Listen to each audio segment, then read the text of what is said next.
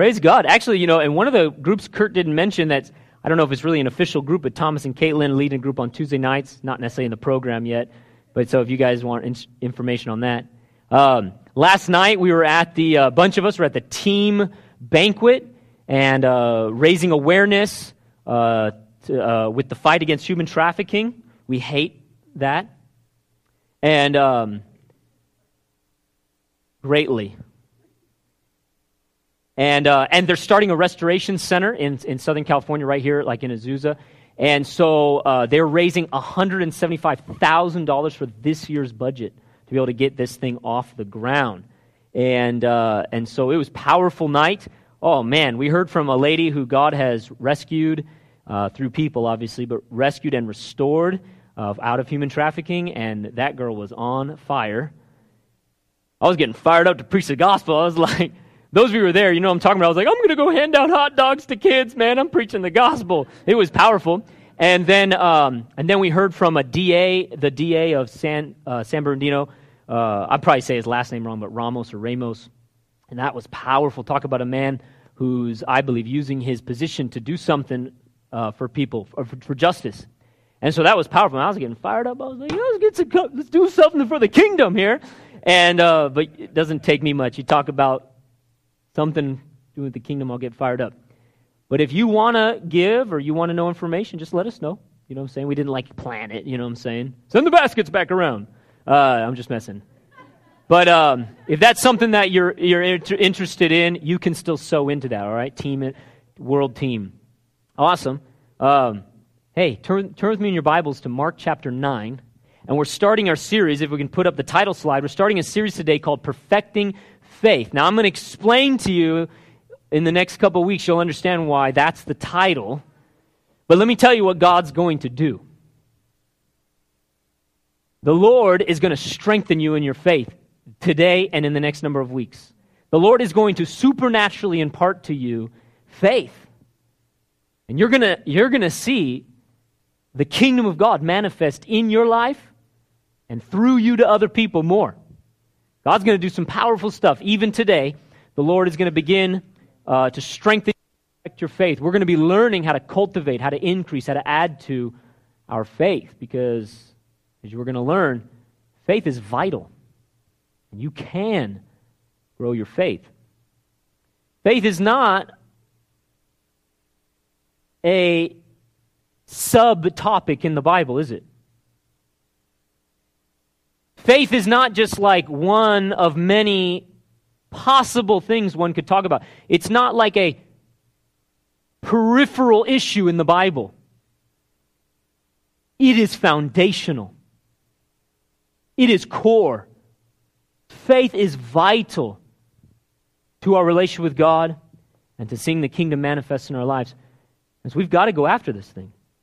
And I believe the Lord is calling me to, uh, to teach you this. And so you're going to, here's what we're going to do. Rather than explaining it all to you and everything, we're just going to dive into the Word right now. I believe by the end of today, and even in the next couple weeks, you're going to understand what we mean, what is meant by perfecting faith. You're going to, you're going to understand what God wants to do in you.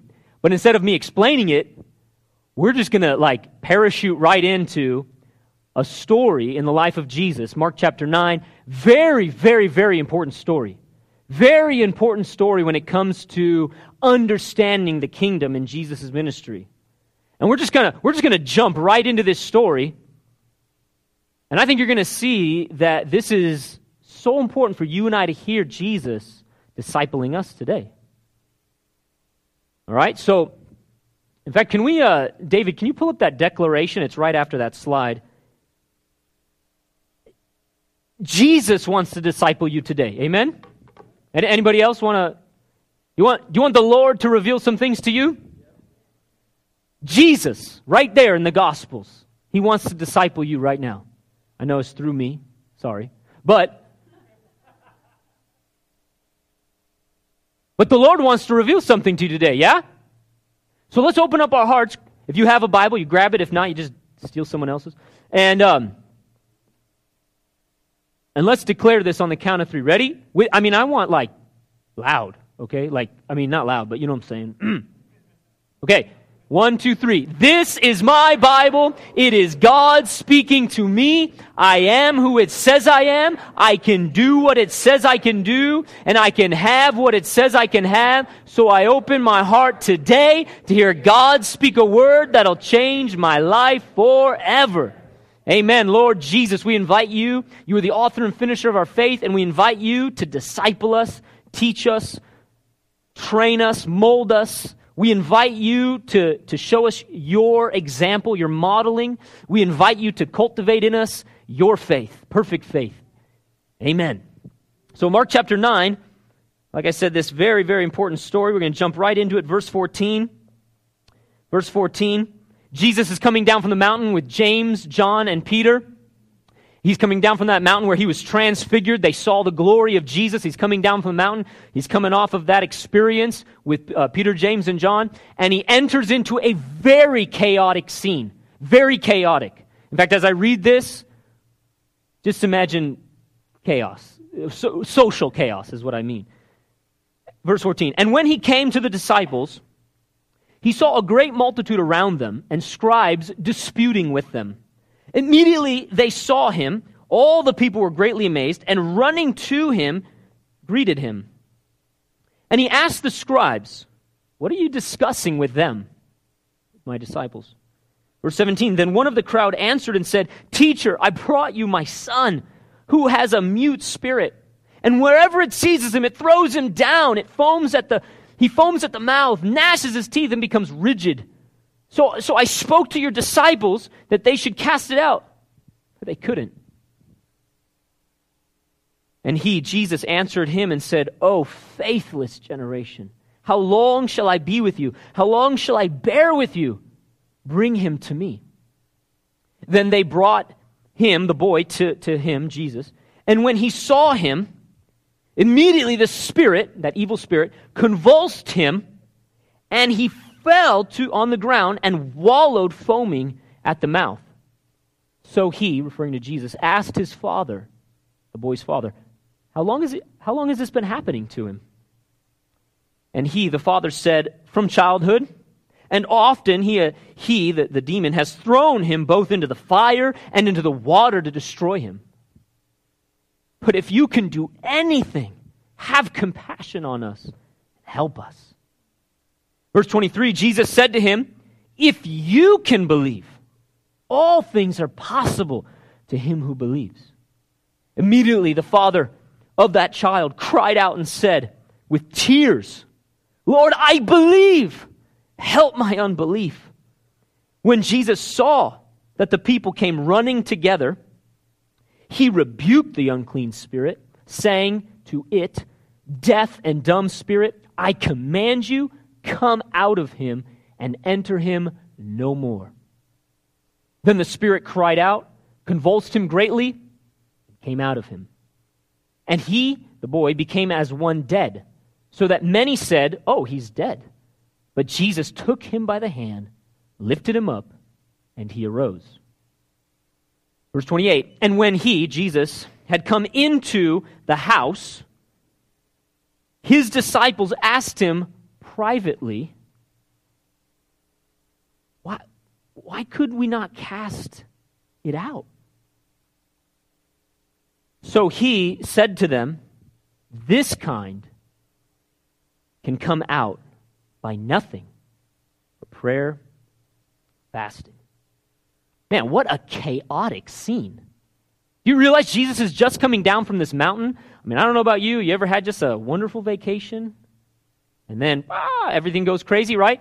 Jesus, I mean, it's not like he was on vacation, but what I'm saying, he's coming down from this experience with God where he's been glor- transfigured and he's walking into this scene and it is chaotic. There are these religious leaders and they are arguing with his disciples. And in the midst of that, there is this young boy and his dad. Jesus doesn't even walk up to his disciples. He walks right up to the religious leaders and he's like, what are, what are you guys arguing about? Like, why are you, why are you picking on my disciples? you know, why are you messing with them? And he does, nobody even answers his question. They don't even have time because this desperate father who has this son that he loves so dearly desperately wants his son to be healed. And he's heard about Jesus. He probably doesn't even know much about Jesus. It sure seems like that from the story. But all he knows is, I've heard about this Jesus, and nobody else can help me. My boy's mute. My boy gets these epileptic seizures and he gets thrown to the ground and he's almost died. He's been burned. He's almost drowned. And just everything within him is like, I just want, I just want my son to have a breakthrough. And so this, this, this father, he's like, I could care less about what the religious leaders and the disciples are arguing about. I mean, they're like still arguing. And this father's like, teacher, teacher, I brought my, I brought my son to you. To you. You notice that? You notice that he says, I brought my son to you. And he says, but your disciples couldn't do it. See, he was looking for Jesus. And when he found a disciple of Jesus, what did he assume? That a disciple can do what the master does. Because that's what a disciple is one who lives and does, just like the master. And when the disciples couldn't, oh, his hope is just drained out. And yet, still in desperation, he comes to Jesus and he says, Please help me. And the moment that that happens, do you think everybody gets quiet?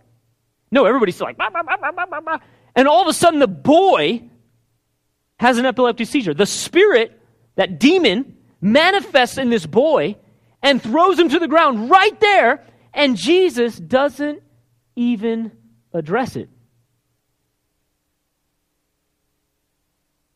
See, because Jesus has something he's got to get done here.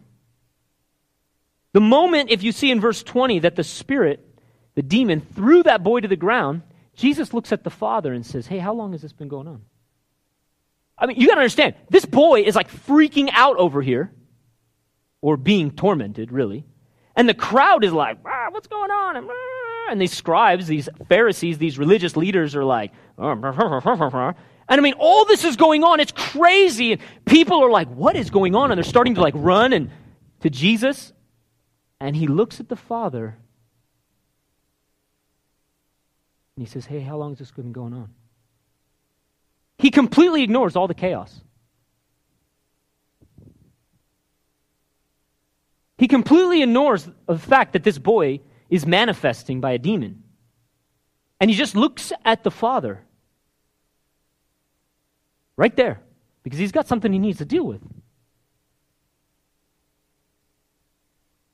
See, the, the disciples were overwhelmed, weren't they?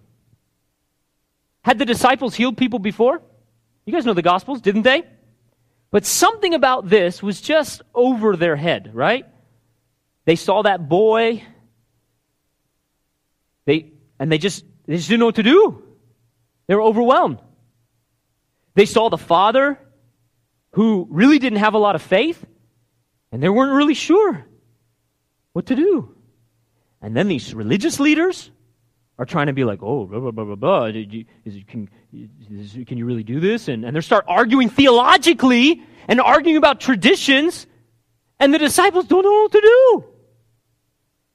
So literally, because of the, this, this, this intense demonic manifestation, because of the, this, this desperation of this father, and because of the religious leaders basically attacking them and, and questioning them, all their faith just drains right out. And they are completely overwhelmed. The disciples are like, uh, I don't, we don't know what to do. And notice that none of that fazes Jesus. You see that? This is the same Jesus that was in a boat during a storm, and he stood up and was like, What's going on, guys? Why are you guys afraid? Hey, be quiet. And the storm quieted. Yeah? Was he afraid? Was he concerned? Was he like, eh, I don't know if this is going to work? No, this is the same Jesus that stood in the midst of a storm that was, by the way, causing their boat to almost sink, capsize. And he wasn't worried at all. And in the midst of this social storm, this chaos, he looks right at the Father and he says, Hey, what's going on? And he ignores everything else. He's not moved by what he sees. And the father explains to him this has been happening since he was a child, and he explains to him how bad it is. And none of that fazes Jesus. Jesus isn't like, oh, really, from childhood? Ooh, that's a tough one. Jesus isn't like, oh my goodness, you mean the demon tries to kill him? Oh, dude, I'm freaked out now. That's a big demon. That's a strong demon. Well, that's a prayer and fasting demon. That's, that's going to be tough one. Doesn't do that at all, does he? Is he worried at all? Is Jesus double minded? Is Jesus like, oh, I don't know if this is going to work or not? No. In the Father's desperation, he says to Jesus this phrase in verse 22. Very important. But if you can do anything, have compassion on us. Help us. I mean, he's just, he's just desperate, right? Desperate. He loves his boy.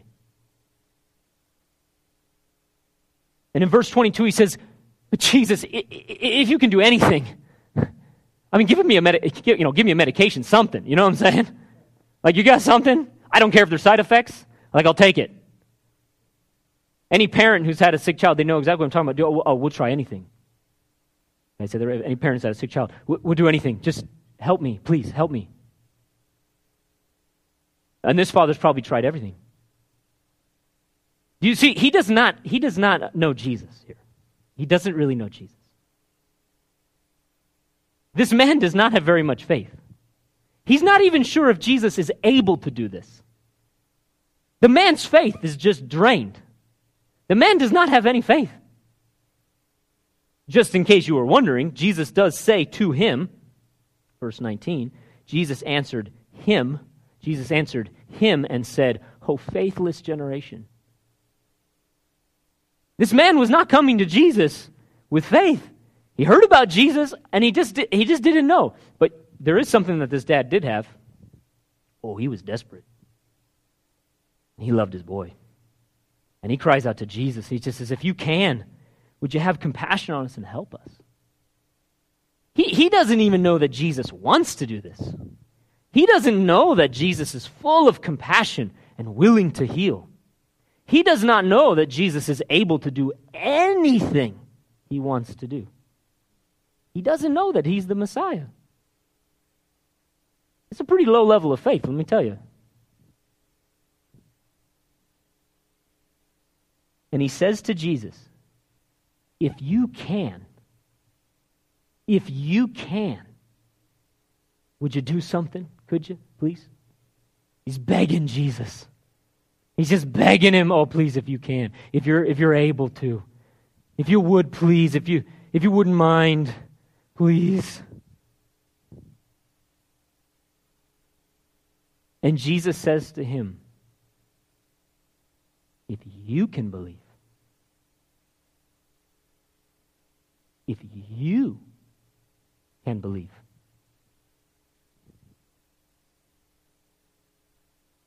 Now, he's not speaking with like an attitude, right?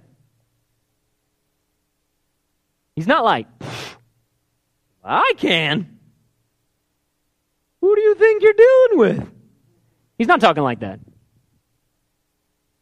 I'd probably talk like that. What? if I can. But I want you to see something. He puts the responsibility right back on the Father. You got to understand something. Jesus is trying to work with this dad. Why is he ignoring everything else and talking directly to the father? Why did he even ask the father that question? And why is it that he looks at him and says, No, no, it's not a matter of if I can do it. It's not a question of if I want to do it. Anything is possible to the one who will believe. So the question is do you believe? He puts the responsibility to believe on the man.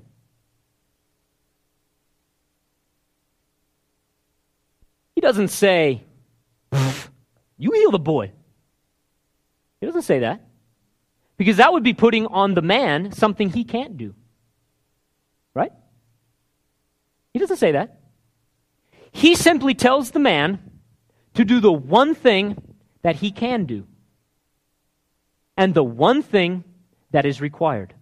He does not ask the man to do the impossible, he simply asks the Father to do the possible.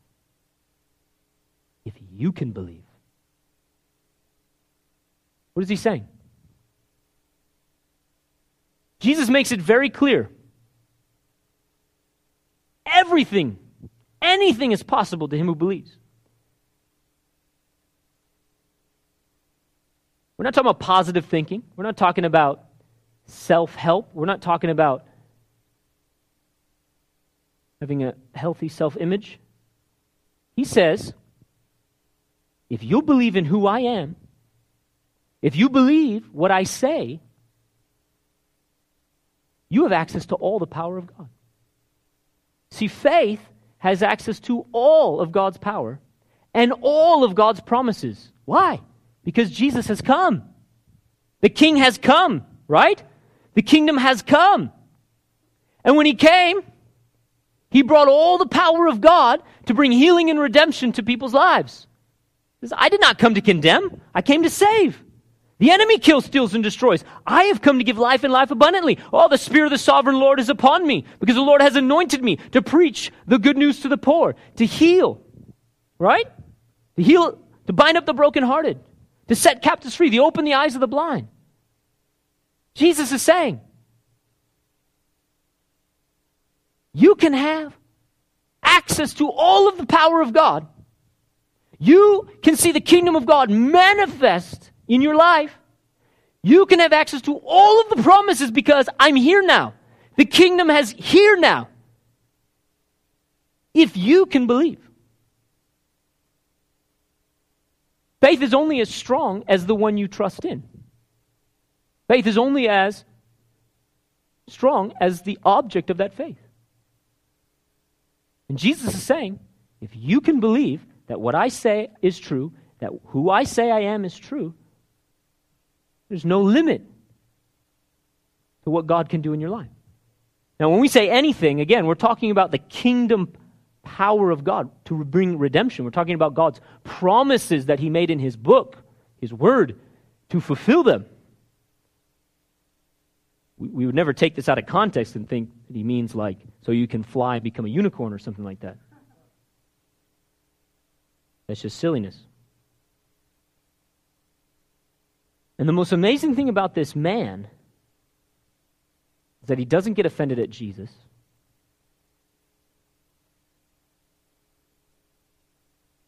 But when Jesus says to him, If you can believe, anything is possible to him who believes, the man repents. If you wondered what repentance looked like, there's a good one right there. If you ever wondered what it looks like to have childlike faith, remember Jesus said you can't even enter the kingdom unless you become like a child and humble yourself. If you ever wonder what it looks like, that's a great picture right there. This man completely agrees with Jesus and admits, You're right. I have no faith. He completely admits it. He's in the presence of the one who can do the impossible. He's in the presence of the one who cannot lie, who is always faithful, who's completely able and completely willing to heal his son. And the, and the man, for the first time, realizes, I don't believe you. But why did Jesus say that to him? Why did Jesus say, if you can believe? Wasn't he awakening faith in the man? Wasn't he teaching him something? In that one little instance, what was Jesus doing? He was awakening faith in that man. He was inviting him, wasn't he? If you can believe, if you can believe. Was he condemning the man? I was going to do it, but not anymore. After you said that, if you can believe, I'm out of here. Did he do that? He didn't do that. No, he spoke to the man. Why do you think he was doing this the whole time? Does it make sense? He ignored everybody. Hey, what's going on with your kid? And when the man said, If you can, he said, If you can believe. And then he taught him about the kingdom. You see that really quick? anything is possible to him who believes. He just taught him about the kingdom right there. He says, Look, I'm the Messiah. He didn't explain all that, but I'm the Messiah. The kingdom's here. All you need to do is believe.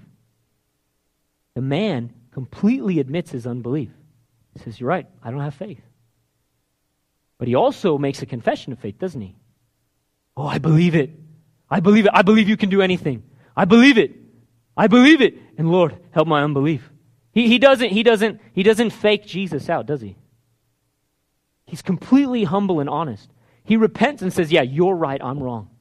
I believe that what you said is true, even though I, I got no faith. I'm on, all my unbelief. Help me. And you know what? That's enough for Jesus to get the job done, isn't it? He's, I'll take that one. And he looks at the boy and he speaks to that demon. Woo! And you hear what he says? You deaf and dumb spirit, I command you, get out and don't come back. And what does the demon do? Tries to throw a little last fit. Does Jesus worry about it? No, I'm th- he's probably sitting here like this in his head, probably thinking, I already told you to come out. You're going to come out. He doesn't say it a second time, does he? Demon manifests one last time and gives up. You want to know why? Because demons are weak. They're not very strong. Oh, you think they are, but they're not. They're very weak. And when he told them to leave, it had to go. Put up a little fight, and it was like, oh, I'm out of here. And it left. And the boy was so at peace. The boy was so at rest that it looked like he was dead.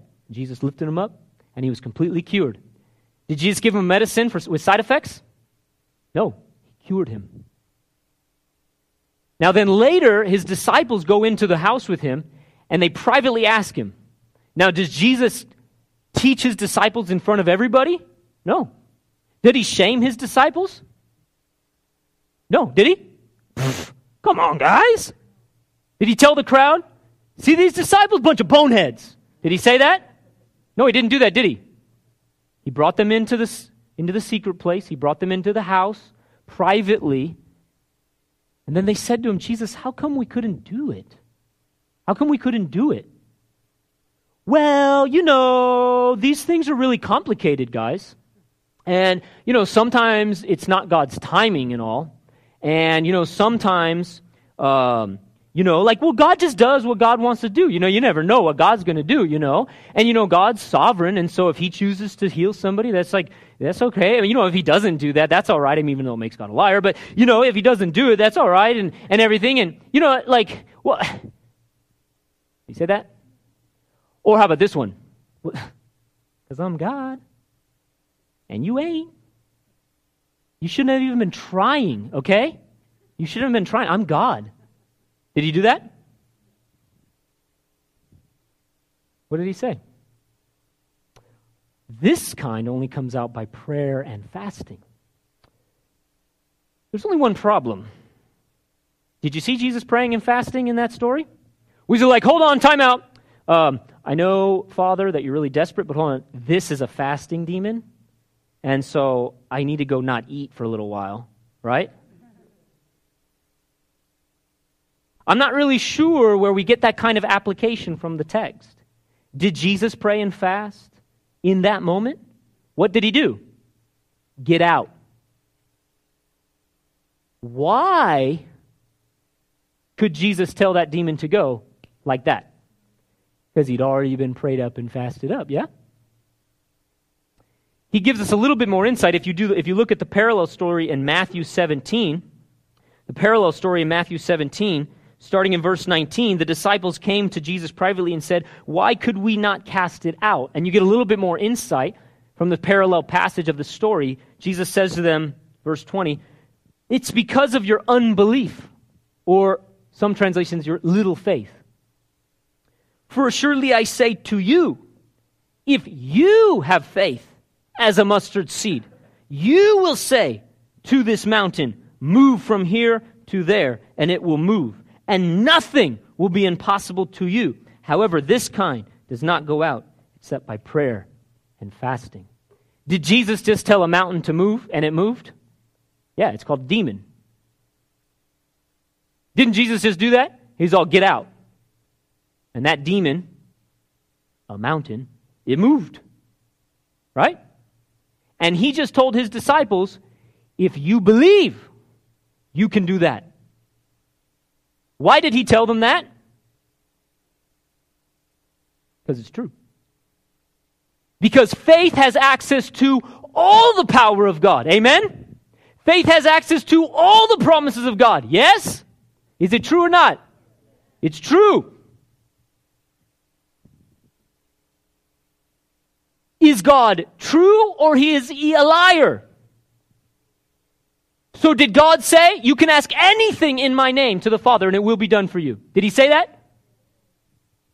Did he say all of the promise of God are yes and amen in Christ Jesus? Did the Bible say that? Yeah? Yeah? Did Jesus say, you can say to this mountain, be moved from here to there, and if you believe it will move? Did he say that? Did, didn't he make promises in the Bible? Right? That he would provide for us according to his riches and glory? Did he say that? Didn't he promise that he'd always be with us?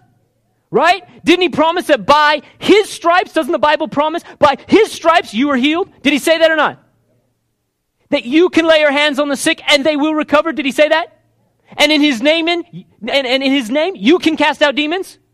See, if you're the father and you're not a disciple of Jesus, but you're desperately wanting Jesus to come through, you can believe God and his power will be released for you. You can freely receive what God wants to give you abundant life, healing and deliverance and salvation and His grace and His forgiveness. You can receive it, but how? By faith. Amen? And if you're a disciple of Jesus, how is it that you can minister those things to other people?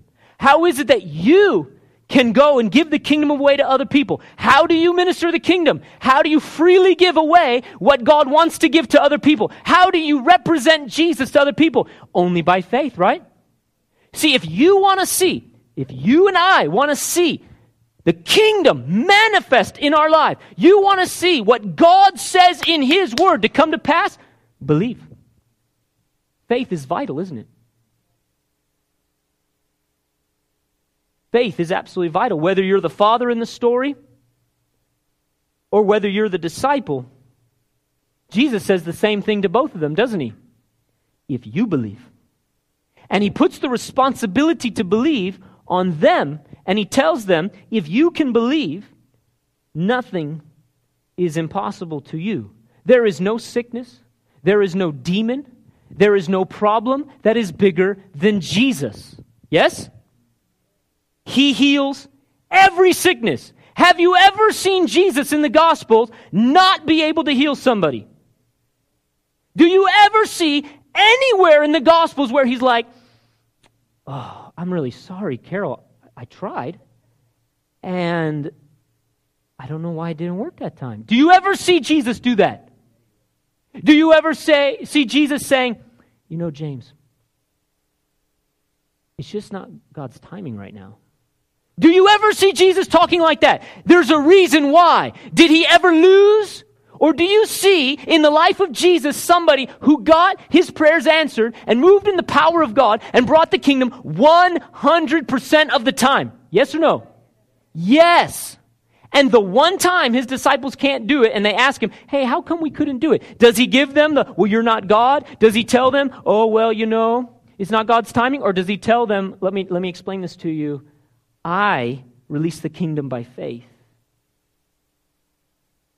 And you, because you're my disciples, you release the kingdom by faith. And if you don't believe, it doesn't come. But if you believe, nothing is impossible to you. Faith has access to all the power, all the promises. The limitation is not on God, the limitation is on us. God is not the problem. our lack of faith is.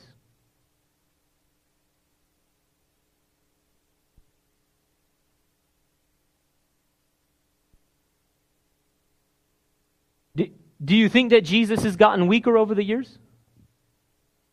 Do you think that we have the 2,000 year old Jesus? He's a little bit tired and sick? Do, do you think that he's getting a little bit worn down? Or he's just impatient, he doesn't really want to do those things anymore? Oh, no, no, wait, I know. We got the American Jesus, right? We got the Western Jesus because you know all those miracles that happen in other countries too. I hear that one all the time. Come it happens over there and it doesn't happen over here? Oh, oh yeah, that's because you got the American Jesus. Sorry, guys.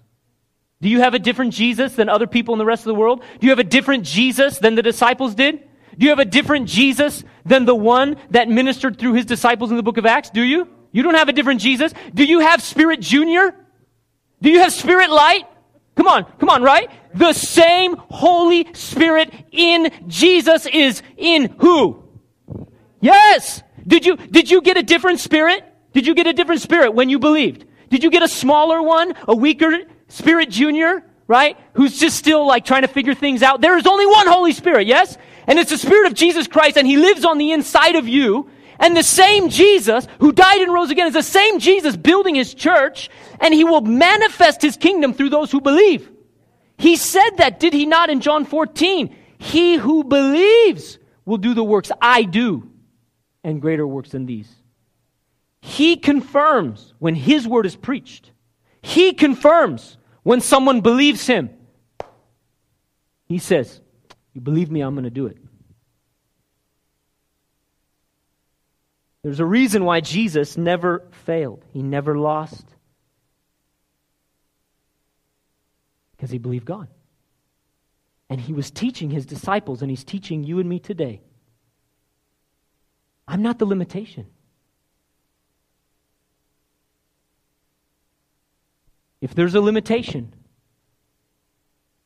it's with us.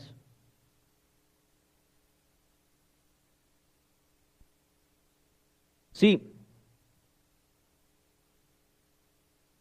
we have a God who's all powerful, who's made all these promises, who is absolutely faithful, and he cannot lie.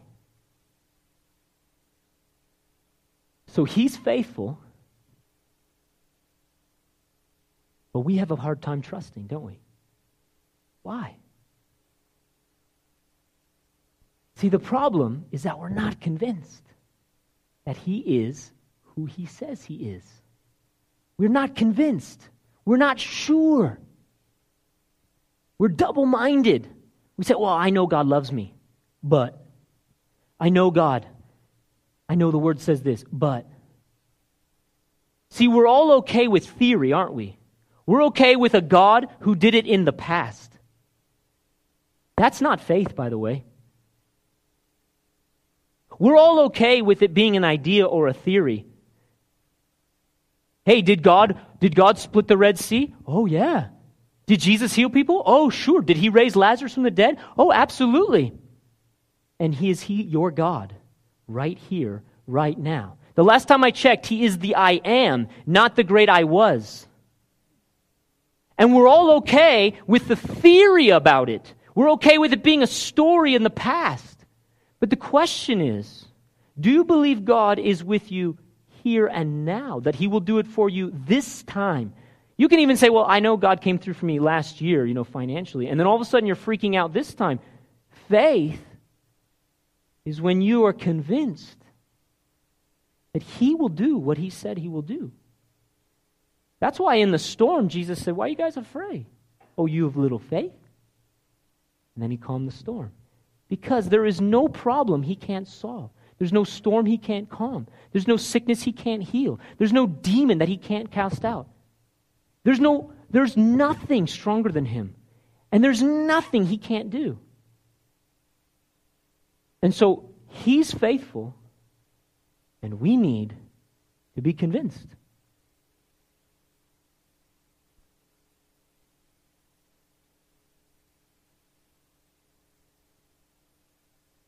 And because of that, there are so many Christians, they deal with such shame. You and I both know that faith is absolutely vital. You cannot please God without faith, the Bible says in Hebrews 11. And so, we as Christians, whether you know it from the Bible or inherently, we so often approach this issue of faith and we feel like victims to our own unbelief. We feel like somebody says to us, Hey, uh, do you believe? And we're trying to prove to ourselves and to other people that I do, I do, I do, I believe, I believe, I believe that I know the Bible says this, and I know the Bible says that, and I know the Bible says this, and I know the Bible says that. And we're trying to convince ourselves doctrinally, we're trying to convince other people that we're, oh no, because, because if I do have a lack of faith, well then I'm probably not a very good Christian. There's so much shame with this. So there's really two responses to what I'm talking about today. When, when you look at Jesus and you see all these things that God wants to do, and faith has access to them, you really have two responses. One is to hide from this issue of faith, to basically be codependent and be like, no, I, I, you know, I mean, it's really up to God. You know, if God wants to do it, He would just do it. And, and to basically put it on God and to blame God. Well, I don't know why God didn't do it. And so much of our human traditions, so much of fatalism, paganism, legalism, it's invaded the church. Fatalism is, well, if it's God's will, he'll just do it. That's fatalism.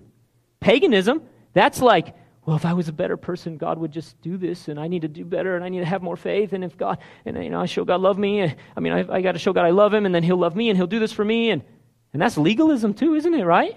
If I do this, then God will do that. Or maybe, maybe this is happening. Maybe this is happening because I have sin in my life, and Those traditions, those lies, those accusations of the enemy, they rob us of faith. They drain us out of faith. And so, on one hand, people hide. They basically flatter us. It's okay, you don't need to believe God. No, no, it's up to Him. It's up to Him if He wants to do it. And we flatter ourselves, and we excuse ourselves, and we self justify, and we hide, and we don't want to take responsibility. And most of the time, the reason why we do that is because it's easier than dealing with the shame, isn't it? Oh man, if I was a good Christian, I'd believe God. And I hope God doesn't find out. And I definitely hope my church doesn't find out that I really struggle with these doubts and I struggle with unbelief and I struggle. And so, because I struggle and I'm a believer and I'm having a hard time believing, I must not be a very good Christian, huh? And we have this shame. You want to know why? It's because we don't understand that Jesus already knows that you have little faith. He already knows. When he came to earth, did he see a harvest of faith everywhere? No. He saw a bunch of dirt. And he said, I'm going to plant some seed. Why do you think Jesus is a rabbi? Because faith comes by hearing, and hearing by the word of God. You got to understand did Jesus reject this man? This father? Did he shame him? Did he condemn him? Did he reject him? No. He awakened faith in the man, didn't he? But did he flatter the man? Did he coddle him? No. He told the man what his responsibility was. He taught him. All you need to do is believe. And the man said, I do believe. Now help my unbelief. And then, and then with his disciples, Think about it for a second. Who is he talking to in that house? I know it's a simple question. He's talking to his disciples, which means that they are following him. Many of you here today, I know some of you are not, but are you not his disciple? When he sees a lack of faith in you, does he kick you out? Oh, yeah, you guys didn't make the cut. Get out of here. Did he do that to his disciples? do they cease being disciples? They have unbelief, they have fear, they have a lack of faith. Peter had a ton of pride. Did he ever reject them? Kick them out? Did he? No. See, we don't understand that Jesus knows faith is a process. He knows that when he gets you, he's getting somebody with probably no faith. And he knows how to grow you up. He is called the author and the of faith for a reason. Because he's the beginning of the faith, and he's the one who's going to bring it to completion, and he's everything in between. He is the Lord of the process. And when Peter was walking on water and then got afraid and started to sink, and Jesus said, Oh, you little faith, sorry, dude, you're going to die right now. Or did he catch him? and lift him up. And together they walked back to the boat, did they not? I think we forget that part. He walked on water two times. The first time, then he sunk. Jesus caught him, and they walked back to the boat, and he said, Oh, you of little faith, why did you doubt? You know why he told him that? Hey, you didn't sink because my word is weak. You didn't sink because you can't do that. You sunk because you started to get afraid. Do you know what he's doing? He's teaching him. Do you realize that this story in Mark chapter 9, he's constantly teaching the whole time?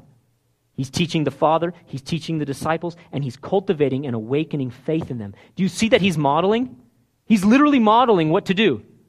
He's modeling a life as a man empowered by the Spirit who lives a prayer, prayed up, fasted life.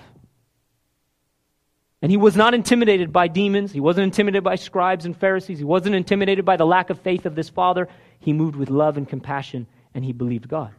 And he's modeling and he's teaching because he is the author and finisher of faith. Here's, here's the point for today you don't need to hide, you don't need to hide from his correction. You don't need to hide from Jesus' teaching. You don't need to ignore this story or the call to believe God in the Bible. You don't need to hide from it, make excuses, but you also don't need to live in shame. You don't need to believe that, well, there's something wrong with me.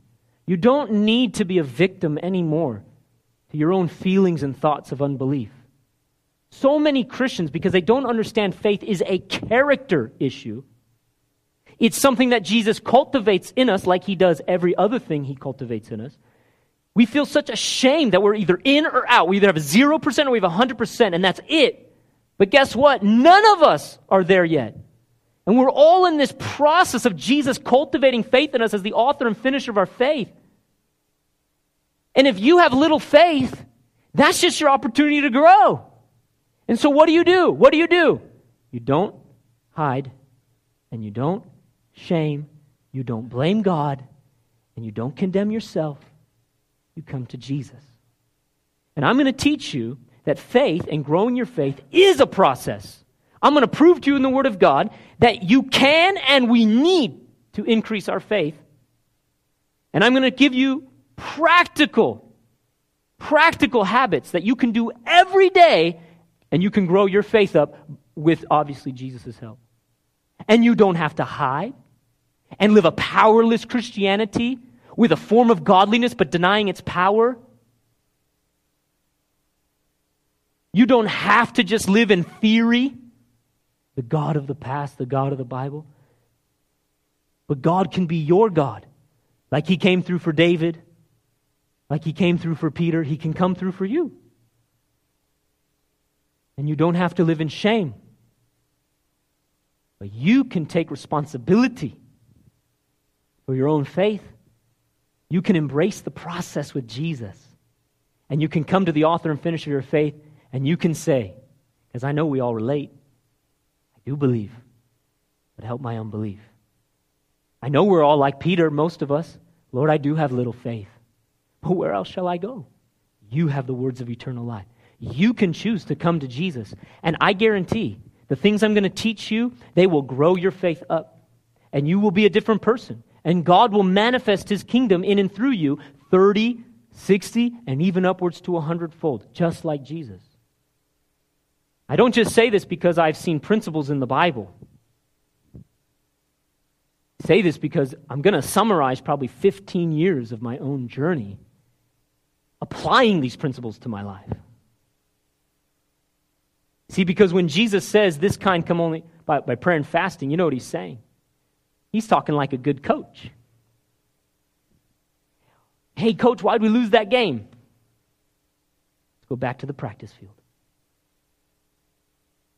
And let's cultivate that. And I'll tell you, I used to be that man full of shame with this. I was so full of human traditions, thought God was distant and angry, and I had to convince him of stuff. So full of self pity. You know, a friend of mine comes back from um, Africa, and he's like, a two year old boy walked. He'd never walked before, and he was totally healed. And I was like, oh man, everybody else gets to see that. I don't get to see that. And everybody would get prophetic words and such, and I'd be like, I didn't get any prophetic words. And then, you know, then when I do get a prophetic word, somebody was like, You're going to move in healing. And I'm like, I never move in healing.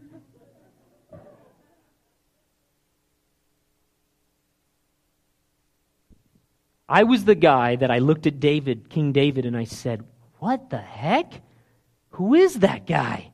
He thinks he can take out a giant. I was the guy that I looked at people who were like great leaders and was like, man, where do they get all that confidence from? I'm so insecure. I'm, I got no confidence. Why do they just think that God's going to come through for them? You know, you hear these testimonies, these people who raise the dead, or like Mueller, he's like, doesn't even ask for money, and like money's just coming to him and food and stuff, and he's giving it away. And all these, and you're just like, and seriously, I would read these testimonies and these biographies, and I was like, you know, you see it in the Bible, and you see it in modern day. I did. I don't know about you guys, but I saw it in the modern day, and I literally was like, dude, what is the difference between them and me? And I had so much shame. I'm like the poster boy of shame in the past. And skepticism. Oh, oh yeah, none of you can even match skepticism. Dude, I relate to atheists, okay? Like, don't even mess. Like, I understand, okay? I was so offended at God. But I came to Jesus. I really did. I came to Jesus. And like that man, I said, I want to believe. I don't feel it. I don't understand it. I don't even know if you love me. I don't even know if you're real at times. And I just kept coming to Jesus. And I kept letting his word do what his word does. I'm going to teach you about that. I don't see 100% fruit all the time.